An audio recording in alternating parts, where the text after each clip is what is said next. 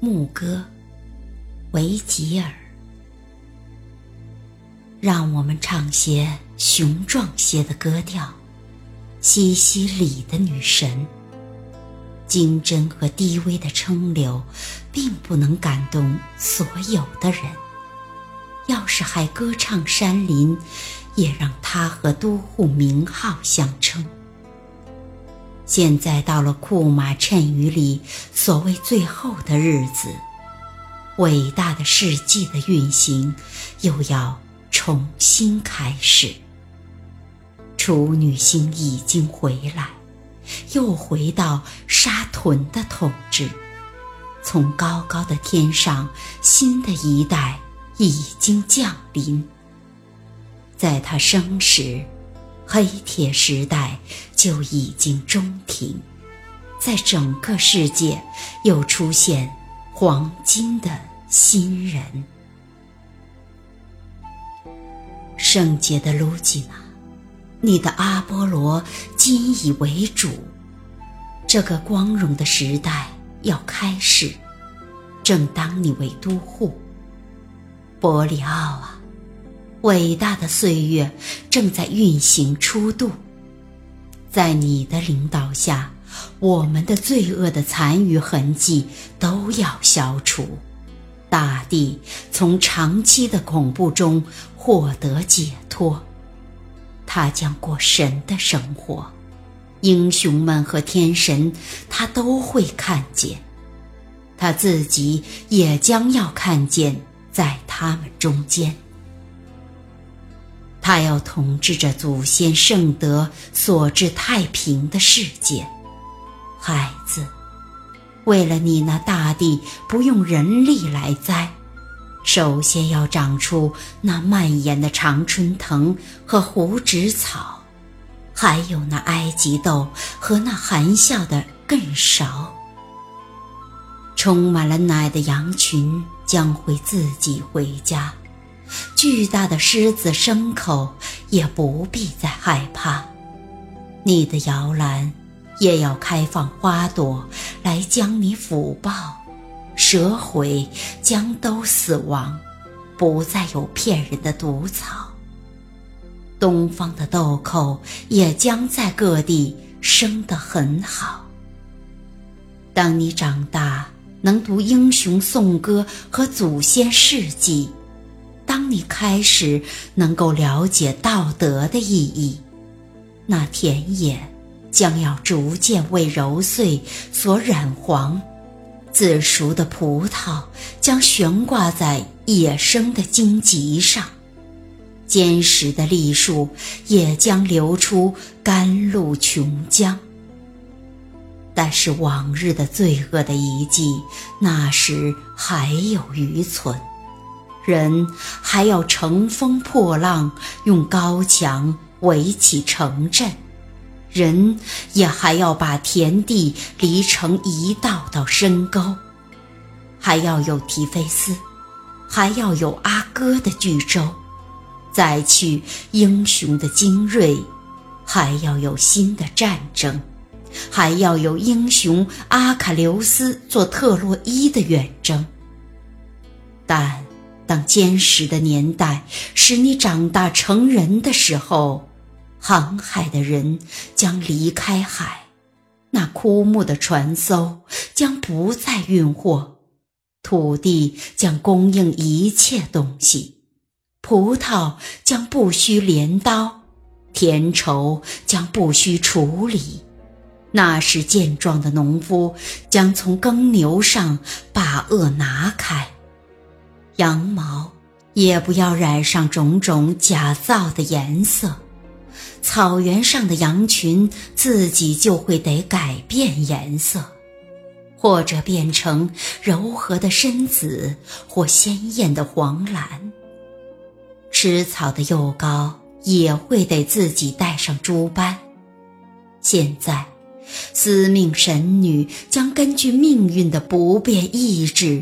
对他们的支梭说：“奔驰吧，伟大的日子，时间就要到了，走向伟大的荣誉。天神的骄子啊，你上帝的苗裔，看呐，那摇摆的世界覆着苍穹。看大地和海洋和深远的天空，看万物怎样为未来的岁月欢唱。我希望我生命的中尾可以延长，有足够的精力来传述你的功绩。色雷斯的俄尔甫的诗歌也不能相比，林努斯也比不过。即使有他父母在旁，加留被帮助前者，后者美容的阿波罗帮忙，甚至山神以阿卡迪为评判和我竞赛，就是山神以阿卡迪为评判，也要失败。小孩子呀，你要开始以孝认你的生母。十个月的长时间，曾使母亲疲乏受苦。开始笑吧，孩子。要不以笑容对你的双亲，就不配与天神同餐，与神女同寝。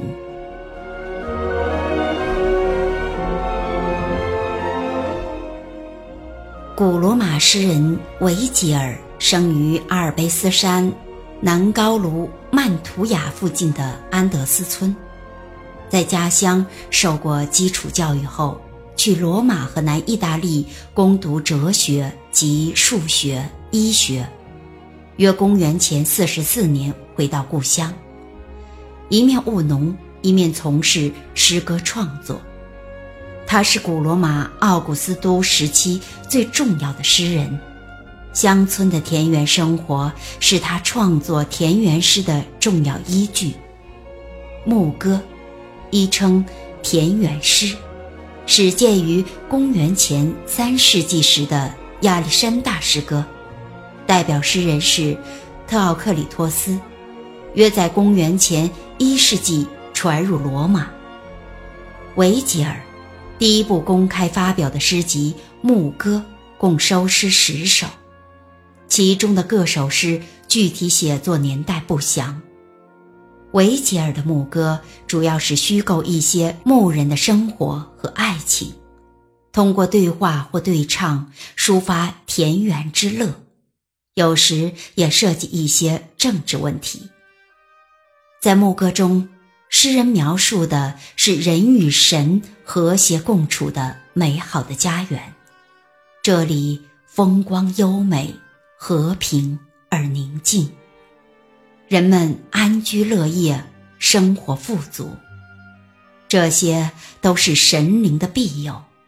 所以，诗人的歌唱从对神的赞美开始。伟大的世纪的运行又要重新开始。处女星已经回来，又回到沙屯的统治。从高高的天上，新的一代已经降临。在他生时，黑铁时代就已经中停。在整个世界，又出现黄金的新人。诗人所热情歌颂的，正是这样的新人和新的时代，一个新的正在运行的纪元。人们生活在天赐的乐园里，一切美好的东西都在旺盛的生长，一切坏的东西都就此死亡。维吉尔的语言非常壮观优美，极富民族特色和音乐性，在情绪上舒缓起伏，韵律优美动人，内涵博大而深远。